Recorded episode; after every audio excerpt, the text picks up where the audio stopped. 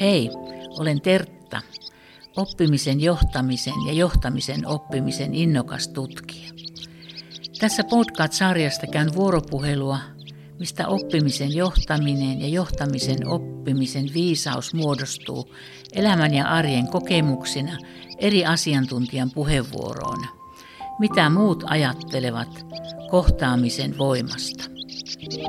Tässä podcastissa Teemu Vuorela Viitasaaren digikeskuksen projektipäällikkö kertoo, miten oppimisen johtaminen on näyttäytynyt hänen elämänkulussaan harrastusten ja opintopolkujen kautta. Tervetuloa tänne Viitasaaren kaupungin digikeskukseen ja mä olen Tertta Paananen, Imo Internationalista ja meillä on hirveän mielenkiintoinen hetki tänään täällä digikeskuksessa. Mulla on ilo ollut saada vieraaksi digikeskuksesta Teemu Vuorela ja, ja meillä on aiheena tänään oppimisen johtaminen. Nyt annakin Teemu sinulle puheenvuoron. Kerrotko vähän kuka olet ja, ja mitä teet täällä digikeskuksessa? Joo, mä oon Vuorolan Teemu ja digikeskushankkeen projektipäällikkö ja täällä sitten päivittäistä eloa ja työskentelyä ja sitten vapaa-ajalla maajoukkueuimari ja varmaan yrittäjäkin jollain tapaa. Ja tosiaan valmistunut kauppatieteiden maisteriksi tuolta Jyväskylän yliopistosta ja nyt sitten urheiluuran jälkeen tullut tänne. No kun meillä on tänään aiheena tuo oppimisen johtaminen, me ollaan täällä digikeskuksessa – ja tämä digitaalisuus-sanahan nyt on aika mielenkiintoinen ja voisitko sä ihan käytännön tasolla kuvata, mit, mitä täällä oikein on ja mitä täällä tehdään? Täällä tehdään hyvin laajasti kaikenlaisia juttuja, että meillä on täällä tilat ja laitteet, paljon, paljon niin kuin digi, digitalisaatio niin kuin hyödyntämiseen liittyvää laitteistoa, että on tietokoneita ja podcastimikkejä ja 3D-tulostinta ja sitten tietokoneessa paljon eri ohjelmistoja ja kuvausmateriaaleja tai kuvaus niin settejä, että voi vaikka some, somemarkkinointiin liittyviä hommia tehdä ja hyvin monipuolisesti kaikki. Tällä voi tehdä oikeastaan ihan mitä vaan. No jos sitten tuota Viitasaarelle yrittäjä haluaa tulla tänne tekemään jotakin, niin mistä hän osaa tulla ja mistä hän tietää tänne tulla? No me sijataan tässä torin laidalla keskitien nelosessa, että tänne voi aika lailla tulla vaan kyselemään ja utelemaan meiltä, että miten me voitaisiin olla avuksi. Tuossa digitalisaatiossa on huomannut sen, että kaikilla on aika lailla erilaisia tarpeita, että harvemmin tulee kaksi yrittäjää, joilla on täysin identtiset tarpeet, niin sitten on vaikea myös määritellä, että minkälaisia palveluita me täällä vähän niin kuin yrittäjille annetaan, koska ne on hyvin henkilökohtaisia tai yrityskohtaisia ja toimialakohtaisia, että minkälaisia juttuja kannattaa lähteä kehittämään ja halutaan kehittää. Voitko kuvata jonkun yritysesimerkin, mitä olette yrittäjän kanssa täällä touhunneet? Joo, no yksi varmaan omalta kohdalta mielenkiintoisia tällä hetkellä projekti on yksi yritys, mikä niin kuin on aikaisemmin myynyt tuotantonsa DVDnä niin kuin verkkokaupassa ja nyt lähdettiin sitten selvittämään, että miten niitä saisi niin kuin digitaaliselle alustalle, että pystyy niin kuin netin välitykseltä katsoa Netflix-mäisesti ja siihen löytyi sellainen toteutustapa ja sitten löytyi nuori yrittäjä, kuka pystyy tekemään tämän toteutustavan, niin siinä on niin kuin kaksi yritystä kohtaisi toisensa ja sitten luodaan tällainen uusi niin kuin alusta, mistä voi sitten tätä tuotantoa niin kuin löytää. Ja niin kuin tosi paljon tällaista uudenlaista liiketoimintaa ja sitten vähän niin kuin kaksi kärpästä yhdellä iskulla, että kumpikin oli vähän uuden äärellä siinä ja lähdetään tällaista kehittämään. Niin se on niin kuin, mikä tästä niin kuin digikeskuksesta just parasta, että sieltä tulee niin paljon mahdollisuuksia ja yhteistyötä ja siitä hyötyy usein useampi kuin, niin kuin pelkästään yksi henkilö. Ja sitten samalla myös sitten tämän asiakkaat niin kuin hyötyy siitä, että ne on siellä helposti saatavilla. Niin tämä on niin kuin tollaisia käytännön tasolla niin kuin aika pieni juttu, että se on niin kuin ihmisten niin kuin kohtaamista ja tällaista niin kuin risteyttämistä ja sitten niin kuin oikein niin kuin ratkaisun löytämistä, mutta sitten ne vaikutukset voi olla niin kuin tosi isot. Et se on niin kuin tässä digitalisaatiossa se hienoin puoli, että on valmiita alustoja ja toteutustapoja. Sitten vaan niiden löytäminen on niin kuin se pointti, niin sitten sieltä niin kuin aukeaa suhteellisen pienellä vaivalla paljon mahdollisuuksia. Hienosti kuvasit tuossa tätä oppimispolkua ja millä lailla niin kuin yrittäjän kanssa vuoropuhelun keinoin sitten löysitte näitä ratkaisuja. Mä huomasin täällä aika hieno esitteen, että täällä on näitä oppimisen johtamisohjelmia tarjolla täällä digikeskuksessa yrittäjille ja kaikille kiinnostuneille. Voitko kuvata hiukan, minkälaista, minkälaisia valmennuksia te tarjoatte täällä? Öö, no, se, meillä on niin monenlaisia valmennuksia. Yleensä pyritään niin kuin nyt jatkossa varsinkin sitten tarpeeseen liittyvää valmennusta, mutta sitten mistä mä ainakin niin olen tosi innostunut näistä avoimista niin kuin verkkokursseista, että menee usein niin kuin MOOC-nimellä, että Massive, Massive Open Online Courses, mitkä on niin ilmaisia avoimia kursseja, että Helsingin, muista, oliko se Helsingin yliopistolla niin kuin ihan ohjelmointi että siellä on niin yliopistotaso ohjelmointikurssi aivan täysin ilmaiseksi suoritettavana. Näitä on niin kuin tosi paljon. Totta kai sitten ne laajuudet ja taso vaihtelee huomattavasti. Että toinen on sitten tämä Google Digital Karaken digimarkkinointikurssi, missä podcastin pitääkin on mm, kuullut mm, tästä näin. Ni, niin tota, netti on niin kuin, nykyään rupeaa tulee tosi paljon näitä tosi laadukkaita verkkokursseja, mitkä on täysin ilmaisia, niin ehkä sitten myös se, se on niin kuin tässä digikeskuksessa yksi niin kuin tärkeä, että me niin kuin tuodaan näitä esille, etsitään niitä laadukkaita kursseja ja kerrotaan näistä mahdollisuuksista. Ja sitten meillä on se, että jos tekee tällaisen kurssin ja saa siitä vaikka sen sertifikaatin, niin sitten meiltä saa digikeskus huppariin palkinnoksi. Että sitten tässä on tällainen pieni porkkanakin. Ja sitten kun se hupparin saa niin pukea ylleen, niin sitten se on merkki siitä, että on tehnyt jotain hienoa. Joo, se on kyllä hieno, hieno lahja se hupparilahja. Mäkin odottelin mm-hmm. sitä, että milloin mä sitä saan. Joo, kuulostaa todella niin kuin hyvältä ja, ja täytyy sanoa, että tämä digikeskuksen oppimisympäristö on inspiroiva ja tämä mitä te teette, niin on myös hyvin inspiroivaa ja tuo, että yrittäjälle räätälöidä näitä ratkaisuja, mikroräätälöitä, niin se ehkä parasta, mitä voi olla. No sitten mä mietin, nyt kun ollaan tässä digikeskuksessa ja sä olet tällainen nuori digiosaaja, niin voisitko kuvailla, miten sä itse toimit tuolla somessa, mitä kaikkia kanavia sulla on henkilökohtaisia ja mitkä auttaa tätä toimintaa ja yleensä sun oppimista sitten elämässä? No, some on siinä mielessä haastava, kun mä oon niin paljon, mulla on niin kuin tosi paljon niitä someja, mitä niin kuin hallinnoi, niin sit se on enemmänkin vähän niin kuin työtä, että mä en itse itse kauheasti seuraa somea tai ruutuaika ei oikeastaan ole kauhean, kauhean korkea, koska mä, mulla menee enemmän aikaa niin kuin tuottaa sitä sisältöä. Niin kuin YouTube, TikTok ja Instagramissa on niin kuin todella monia tilejä ja sitten mä vapaa-ajalla teen toiminimelläkin jonkin verran kaikkea tällaista someen, someen liittyvää hommaa, niin sieltä sitten niin kuin tulee sitä, se on, se on työtä mulle nämä somekanavat, että kuvan muokkausta, videoeditointia ja sitten ihan niin henkilöbrändi kautta niin kuin kaikenlaista juttua, että se on sellainen laaja kokonaisuus. Sitten totta kai mä tein myös sitten digikeskukselle lennettimelle uudet nettisivut, niin se nyt ei ehkä ihan someeksi lasketa, mutta yksi tällainen vähän siinä rajalla oleva. Voitko kertoa nyt ihan käytännön esimerkin, minkä viimeisen minkälaisen postauksen teit TikTokkiin? Paljonko sulla on seuraajia? Ja... En kyllä muista, mitä on. Se on TikTok on sellainen, että sinne mä vaan tuuttaa jotain ihan randomisettiä, että se on vähän sellainen, sellainen tota, kaikilla someilla on vähän erilainen niin kuin, kohderyhmä ja eri tarkoitus. YouTubeen mä teen niin kuin, todella laadukasta sisältöä ja siihen käyttää niin kuin eniten aikaa.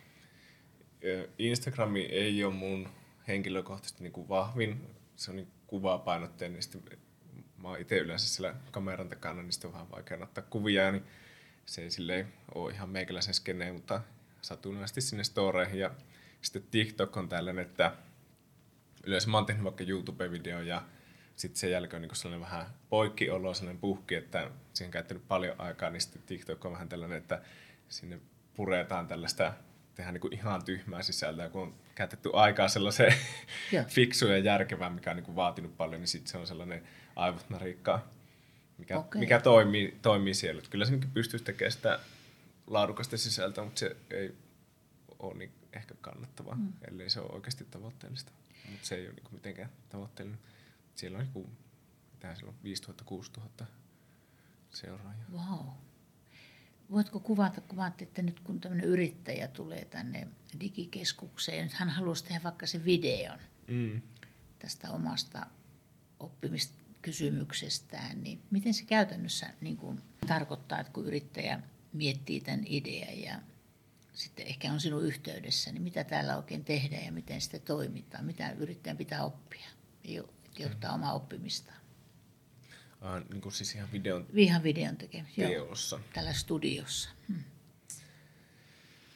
Tämä on vähän haastava kysymys. Meillähän on tässä, tai kun me ei pystytä suoraan itse tuottaa tässä hankemaailma, niin me pystytään tällaista yrityksille suoraa hyötyä tuottaa, mutta sitten pitää silti saada aikaa asioita, niin me ei silleen, me voidaan opastaa tässä näin, mutta se yrittäjälle on ehkä kannattavampi hommata nuorilta osaajalta, kun meillä täällä Viitasaarella on Topi Jääkauha, kuka tekee näitä mainosvideoita, Joo. niin se on suoraan sanottuna paljon kannattavampaa, koska siinä on niin paljon asioita, ihan pelkkä kuvaaminen plus sitten videoeditointi, Joo. että melkeinpä, jos yrittäjä haluaa itse jotain tehdä, niin sitten mä suosittelen mobiilikuvausta tällaisen raskaamman studiokuvauksen sijaan. Että se on kehittynyt appit tosi paljon, että lyhyessä ajassa todennäköisemmin saa järkevää tulosta niin kuin appin kautta tehdystä videosta, kuin että opettelisi noita ohjelmistoja tietokoneella. Mm-hmm. Mutta se, ehkä se tärkeämpi kysymys on, että miksi se video tehdään, minne se halutaan tehdä, mikä se kohderyhmä, että tässä huomaa, huomaa kun näitä niin kuin, tulee tätä markkinointiviestintää ilmi, niin sitten siinä vaiheessa kysyy, että mikä se kohderyhmä, mikä se alusta, mikä se kuvaformaatti, niin siellä tulee paljon sitten, että ihan niin peruskysymyksiä, että mitä se yrityksen markkinointiviestintä oikeasti on, minkälaista viestiä halutaan välittää ja minkälaisia kohderyhmiä, niin sitten ehkä se isompi anti on siinä, kun niitä pohjitaan ja vähän niin kuin kyselee, niin sitten sieltä saattaa niin kuin kirkastua, että mitä sillä viestinnällä ehkä niin kuin yrittää saavuttaa. Joo. Et se on paljon olennaisempi kysymys, koska nykyään on niin paljon noita eri alustoja, eri someja, eri videoformaatteja, voit tehdä kuvaa, videoääntä, podcastin muodossa vaikka ääntä, niin sitten niin kuin pitää, tai niin ei pidä, mutta kannattaa miettiä, että mikä se sun oikea, oikea kohderyhmä ja alusta ja minkälaisen viestin sä haluat niin kuin välittää, mikä se fiksun tapa on tehdä se koko homma.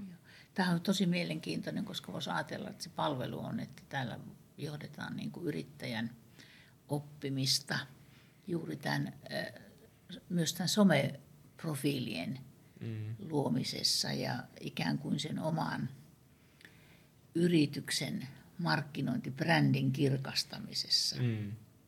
Eli ikään kuin otetaan se kokonaisuus haltuun ja siihen, siihen sitten annetaan sitä apua. Että se on tosi mielenkiintoista. Ja mietin tuossa, että tähän yrittäjälle valtava hieno asia, että jos yrittäjä op, halusi opiskella esimerkiksi tämän digimarkkinointikurssin kautta, tätä silloin on hyvä, hyvää, hyvää materiaalia, siellä on videoita, siellä on hyviä aineistoja. Se on paljon työlämpää kuin yrittäjä tulisi keskustelemaan Teemun kanssa tänne digikeskukseen, dialogin keino ikään kuin mm. ratkaisemaan niitä asioita. Tämä oli kyllä hieno, hieno palvelu ja kiva tietää siitä. Mm. Joo, sehän meillä yleensä sellaista kuitenkin kahvipöytäkeskustelutasoa, että ei me pystytä suoraan konsultoimaan, kun hankemaailma, niin me ei pystytä tuottaa, tuottaa yrityksille suoraa hyötyä, mutta niin kuin, kyllä mä näen, että tällaisten perusasioiden niin kuin että niin kuin yrittäjä saa sen käsityksen, että mitä se lähtisi niin kuin tekemään tai niin kuin, minkälaisia juttuja se lähtee itse opiskelemaan ja kehittää, niin niiden niin kuin kirkastaminen tällaisen vuoropuhelun keinoin niin voisi olla sitten sellainen, Joo, se on hieno. mikä ei vielä sitten kuitenkaan ole niin suoraan liiketoimintaa hyödyttävä juttu, että se on tässä hankemaailmassa aina se, että niin kuin, se, niin kuin ollaan puhuttu, niin se on hyvin laaja, että nämä brä, brändikuva ja kohderyhmät ja kaikki, niin kuin se, se, se, on tosi laaja maailma, että ennen kuin sä teet sitä vaikka jotain somea-tiliä, niin siellä on niin, kuin niin paljon, että mitä se sun yritys tekee, mikä se erottava tekijä siellä on, mitkä ne Joo. vahvuudet on, mitkä sun asiakkaat on. Ja sitten niin kuin sen pohjalta rakentuu se, että mitä sä siellä somessa haluat saavuttaa, mikä se oikea alusta on, että missä ne sun ydin kohderyhmät on, niin siellä on niin kuin, se, se ei ole niin helppo, että sä vaan teet Instagramia ja sit sä hyödynnät sun liiketoiminnassa somea. Tässä, se tässä tuli semmoinen hieno viisaus tässä sun lauseessa. Mä tykkään semmoisesta tuota, Lenni Lokin poikainen niin kuin, tuota, levystä, jossa lukee tällä tavalla, että tärkeää on pienen, pienet, pienen pienet askeleet. Jos et astu askeltakaan, mitä sitten teet?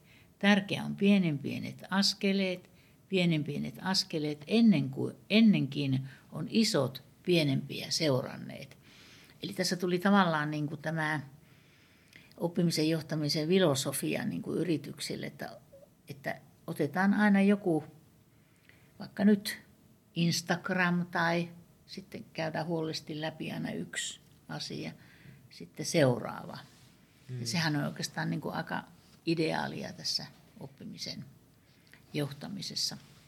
Kyllä, vähän niin kuin meidän rooli on siinä olla se, että vähän niin kuin näytetään, että mikä, mihin askeleen kannattaa ottaa, että kun se, yleensä se lähtötilanne, että ei tiedä, että mihin suuntaan se askel lähtee, niin sitten niin. niin kuin ottaa hartioista ja kääntää, että kannattaa mennä tuohon ja sitten se kuitenkin se yrittäjä itse lähtee ottaa niitä askeleita, mutta että se niin kuin, ei ole niin sekaavaa se koko kokonaisuus sille yrittäjälle, koska sitten, silloin se menee siihen, että ei uskalleta ottaa sitä ekaa askelta. Kyllä. Että kun meillä on sitten niin, tota, on kouluja käynyt ja lukenut ja tämä digitaalinen maailma on niin tutkinut paljon sitä ja ymmärtää sitä, niin sitten se on helppo havaita, että mitkä ne voisi olla ne stepit. Kyllä. Niin sitten se helpottaa, helpottaa toivottavasti se yrittäjän toimintaa ja säästää sitten aikaa. Nyt me on tarkasteltu tätä digikeskus- ja asiakasnäkökulmaa tässä oppimisen johtamisessa. Niin kuin totesin, että tämä oppimisen johtaminen elämän mittaista laajusta ja Mun on vielä pakko sanoa, että meillä ei ole asiakkaita, koska me ei tuoteta suoraan mitään palveluita tässä. Joo, mutta voisiko sanoa, että oppijoita? Oppijoita, se on hyvä. Joo, hyvä. Mm. Öm, niin mä ajattelin sitä, että miten tämä oppiminen nyt näyttäytyy sinun elämänkaaressa, sun elämänkulussa, että voisitko kuvata, sä oot ollut tavallaan nuorena siellä koulussa ja sitten sä oot lähtenyt yliopistoon ja, ja sitten sä oot kilpa-uimari, että sulla on vahva kokemus myös tästä elämästä, oppimisesta, harrastuksista, niin hmm. semmoinen, kuvata lyhyen, lyhyen katsauksen niistä viisauksista ja sun omasta ajattelusta tässä, mikä sulla henkilökohtaisesti on oppimisen johtamisessa? Hmm, viisauksia. Mä... Mä... Tai kuvata case-esimerkkien kautta vaikka jo, niin. tai joitakin poimintoja tapahtumista. Mun se oppimis kokonaisuus elämänkaari on niin omituinen ja outo, että se on vähän vaikea. En mä tiedä, onko se mitään viisauksia, mutta se on niin ehkä päinvastoin, että tai en mä tiedä, onko se hyvä esimerkki, että miten ei kannata tehdä, tai kannattaa tehdä, mutta... Mutta rehellisesti kuvata, mitä se on. Niin, no siis, no mä itse, no suoraan sanottuna, siis mä kyllästyin niin kuin kouluun, mikä luokka se oli, vitosluokalla, kutosluokalla, tai joskus silloin, vai oliko se yläasteella? taas seiskan jälkeen niin aika, siis ihan täysin kyllästyin kouluun ja panostin vaan urheiluun, mutta se johtuu pitkälti siitä mun oppimistavasta, että mä oon niin huippuurheilija ja mun luonteen piirin kuuluu sellainen ääritehokkuus ja mä oon tosi nopea, nopea lukea, että mä niin luen sata sivua about tunnissa ja sisäistän sen melko hyvin sen jutun. Niin sitten tämä yläasteella tämä oppimismuoto kun on se, että istutaan pitkään koulun penkillä, niin se ei sopinut mulle yhtään, koska mä kävin niin kuudesta kahdeksaan aamureenissä, sitten mä menin koulun penkkiin kahdeksasta kolmeen, sitten mulla oli omat treenit alkoi viieltä, mutta mä asuin niin kaukana, niin sitten mä olin sen välinkin siinä hallilla tyyliin. Ja sitten, että mun, mun päivät oli niinku aivan uskomattoman pitkiä, että se yläaste oli mun elämäni rankinta aikaa itse asiassa. Ihan vaan sen takia, kun mun piti istua siellä koulussa ja sitten niin, kun mä itse pystyn sisäistämään asiat paljon nopeammin, mitä opettaja sen selittää, niin sitten se niinku ärsytti mua ja se tahti oli liian hidasta. Niin sitten mä kyllästyin siihen kouluun täysin rupesin lintsaamaan ja en niin kuin jaksanut keskittyä enää. Ja mm-hmm. mä niin se, se ote katosi ihan täysin. Yeah. Ja sitten mulla oli yssiin puolessa välissä, olisiko ollut 6,9 keskiarvo. Ja sitten Opo sanoi, että et, et, et pääse niin urheilulukion tuolla todistuksella. Yeah. Sitten mä nostin sen puolessa vuodessa kahdeksan, että mä pystyn, niin kuin, jos mä vaan haluan, niin mä pystyn tekemään tollaisen jutun. Hienoa. Mutta sitten taas kun lukio meni, niin sitten kun se on sitä samaa, niin sitten mä taas en käynyt tunneilla ja en ostanut kirjoja ja menin niin lukematta aika lailla kokeisiin ja sitten vedin sen lukion niin siinä mielessä läpi, että panosti urheiluun ja en oikeastaan opiskellut yhtään. Et mä ostin kirjoituksia ennen, aina viikkoa ennen sitä, niin sen API-kirja ja lukasin sen läpi ja menin aika lailla sille kirjoituksiin. En mä tiedä, onko tässä mitään opittavaa, kun se on niin kuin aika huono esimerkki, miten ei kannata tehdä. Ja sitten mä tota, siitä menin yliopistoon pääsykokeilla. Siinäkin oli, pääsykokeissa oli se hyvä puoli, että se meni sitten taas niin mun vahvuuksia, että siellä oli loogisia päättelykykytehtäviä, missä mä oon tosi hyvä. Ja se isoin tehtävä oli se, että annettiin aineisto, mikä piti lukea läpi. Ja sitten se muistaakseni otettiin pois ja sitten siitä piti kirjoittaa ja. jotain. Ja mä luin sen niin kuin tosi nopeasti läpi ja sitten niin kuin oikein oottelin, että no milloin se paperi tulee, ja ne otti sen pois. Ja kun mä nopea lukea ja sisäistä se asia, niin sitten se, niin kuin, se pääsykoe palveli ihan täysin mun vahvuuksia, ja sitten mä pääsin yliopistoon. Ja ja, ja. Sitten siellä, siellä mä rupesin sitten opiskelemaan itse enemmän, mutta se kyllä perustuu aina siihen tehokkuuteen, että siellä nyt ei sitten enää tarvinnut käydä koulussa, niin se opiskelutapa toimi paljon paremmin, kun pystyi vaan lukemaan ne kirjat ja mennä sitten tenttiin. Niin sitten se oli, se oli niin kuin mun tyylinen opiskelutapa, niin sitten se niinku opiskelu oli paljon mukavempaa, kun ei pakotettu mihinkään tiettyyn muottiin. Mä pystyn opiskelemaan just silleen, kun parhaaksi näkee. Että... Sitten mä tiedän paljon niinku ihmisiä, kellä se pitää olla sillä tunnilla ja pitää olla se niinku opettaja, kuka kertoo ne, niin niitäkin on. Joo. Mutta sitten mä olin niinku ihan täysin vastakohta, että mä en pysty keskittyä, keskittyä niinku tunneilla yhtään. Mutta sitten jos mulle lyödään kirjaa eteen, niin mä pystyn lukemaan sen melkein yhdeltä istumalta. Että... Joo. Tämä on kyllä hieno, hieno aito, aito kuvaus siitä, että mitä se elämänkaaressa oppiminen niin kuin tarkoittaa. Että sulhan mm. on tämä oppia tietämään ollut tietyllä lailla helppoa. Mm.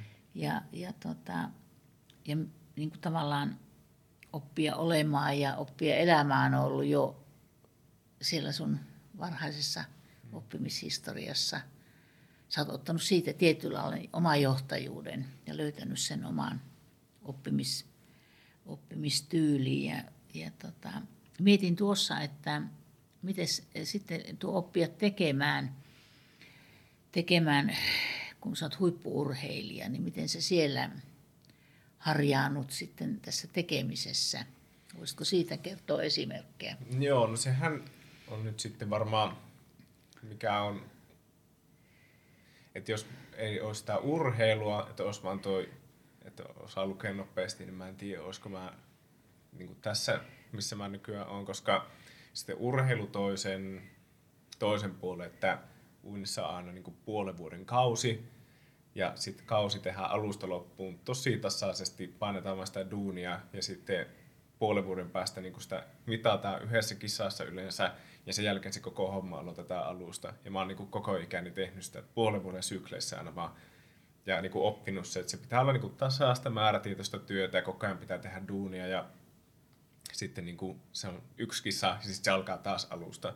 Mä oon myös sitten niin kuin hyvin tottunut tällaiseen tosi kurialaiseen tekemiseen ja niin kuin, mulla on se, se jälkeenpäin helpompi miettiä, mutta niin kuin, se on niin hyvin iskostunut siihen, että mä tiedän tasan tarkkaan, miten siihen tulokseen pääsee. Et se on vaan niin toistoa, toistoa, toistoa ja mä en niin tee siitä mitenkään kauhean iso numero, että kun se on, ei siellä urheilussa se on niin se aika, aika tulee sinne tauluun, niin se on joko hyvä tai huono ja saat täysin itse vastuussa. Että se on yksi syy, miksi mä menin yksilöurheiluun aikanaan, koska mä pystyn pitämään vaan täysin itteeni vastuussa. Että mä oon myös hyvin tota, tällainen, miten tämä nyt sanoisi,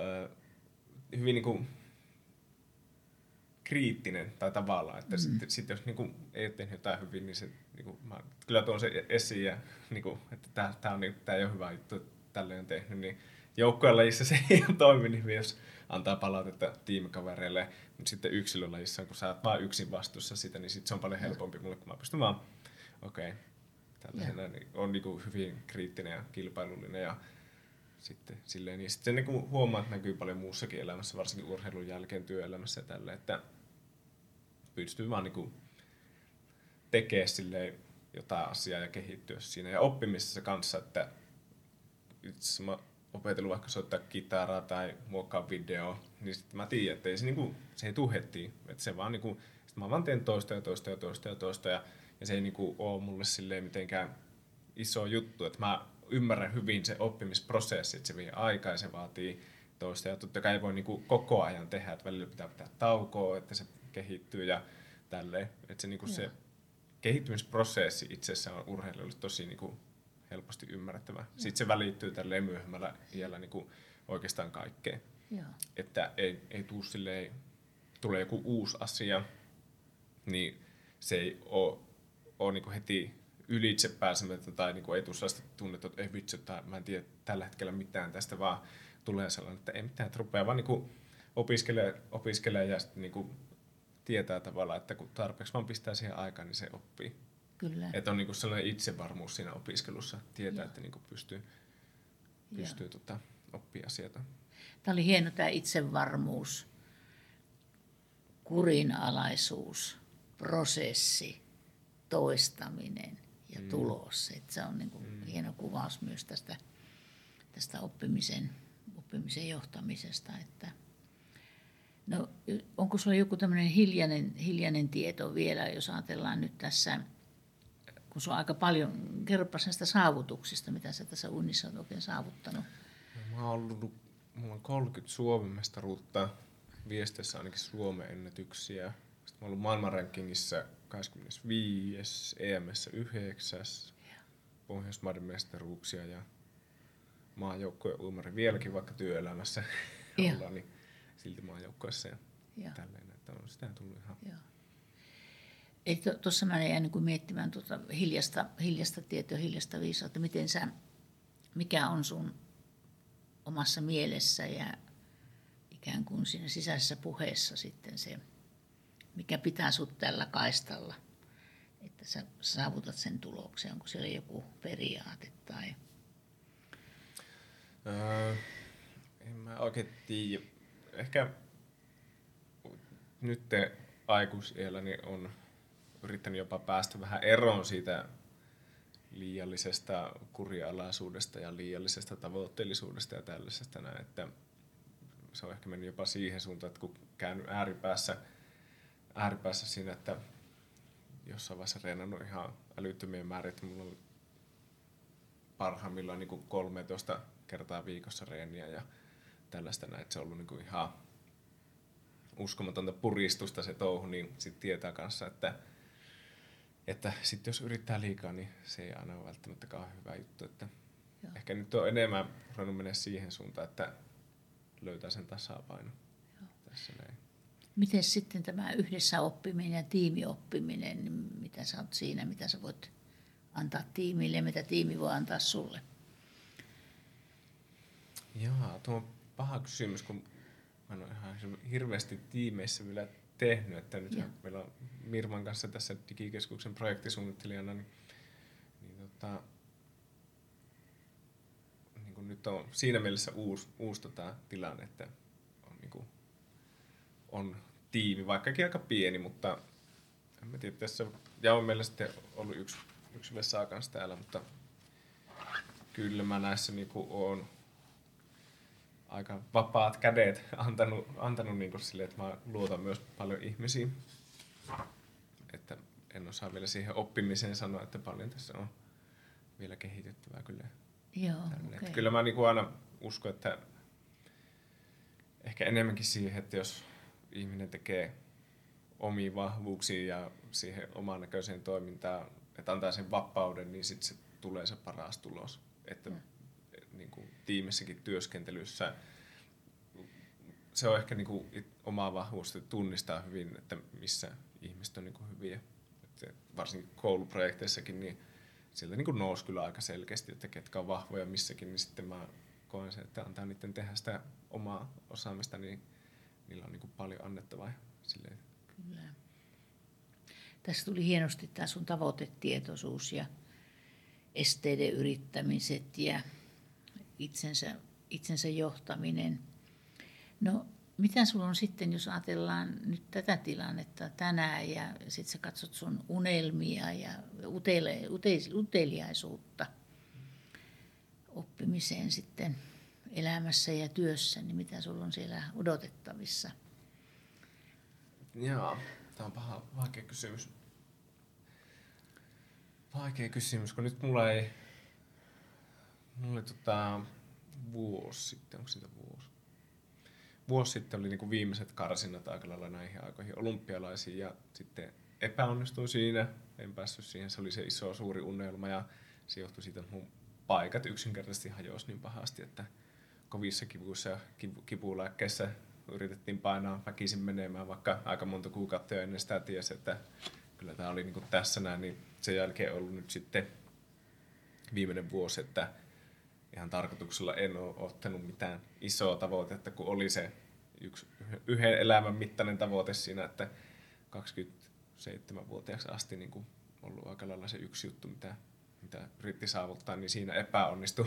Mutta sitten se on hauska, että samaan aikaan aika paljon niin kuin asioita, asioissa niin kuin onnistui, että meillä tota urheilupsykologin kanssa paljon puhuttiin siinä, niin se, että vaikka se yksi unelma ei toteutunut, niin sitten siellä oli, että mä valmistuin maisteriksi, kävin niin kuin hienot koulut ja, ja löytyi ihana tyttöystävä ja perheen kanssa on mennyt hyvin, että tällaisia niin kuin, mitkä ei ollut se yksi konkreettinen unelma, niin siellä oli niin kuin paljon sellaisia, että ehkä se ei tarvi välttämättä, se on hyvä olla aina joku tavoite, mutta sitten se joskus ehkä niin kuin voi hämärtää niitä unelmia, mitkä on niin kuin periaatteessa saavuttanut jo. Niin nyt mulla on sellainen vaihe tässä, että ei ole sen suurempia tavoitteita tekemään kaikkea, mikä tuntuu kivalta, että täällä duunia ja sitten harrastaa erilaisia urheilujuttuja. Joo. Hienosti kuvasit, että tavallaan se elämän eri osa-alueiden tasapaino mm. varmaan myös on se, se viisaus. On. Se, mm. Ja se just, että mä niinku tosi aktiivisesti teen niinku valintoja ja ratkaisuja sen eteen, että ei tässä vaan se riski, että niinku rupeaa tekemään liikaa asioita, mutta että löytää sellaisen kivan tasapainon, että on työt ja perhe ja harrastukset ja tälleen näitä löytää sellaisen kivan, niin kuin, että kiva, kivaa tekemistä, että kun mä niin urheilun kautta niin pistin jo itteni niin koville, niin sitten löytää sellaisen tasapainoisen elämän, että ei nyt ainakaan niin kuin uudella areenalla tee taas samaa, että pistää itseänsä ihan burnoutti, että uininkin lopetin itse asiassa kerran jo okay. sen takia, niin Joo. sieltä sitten siinä, siitä oppinut, että tasapaino on myös hyvin tärkeää. Ja mä uskon, että just tämmöisessä viisaassa oppimisen johtamista moninäkökulmaisuus on varmaan yksi niistä mm-hmm.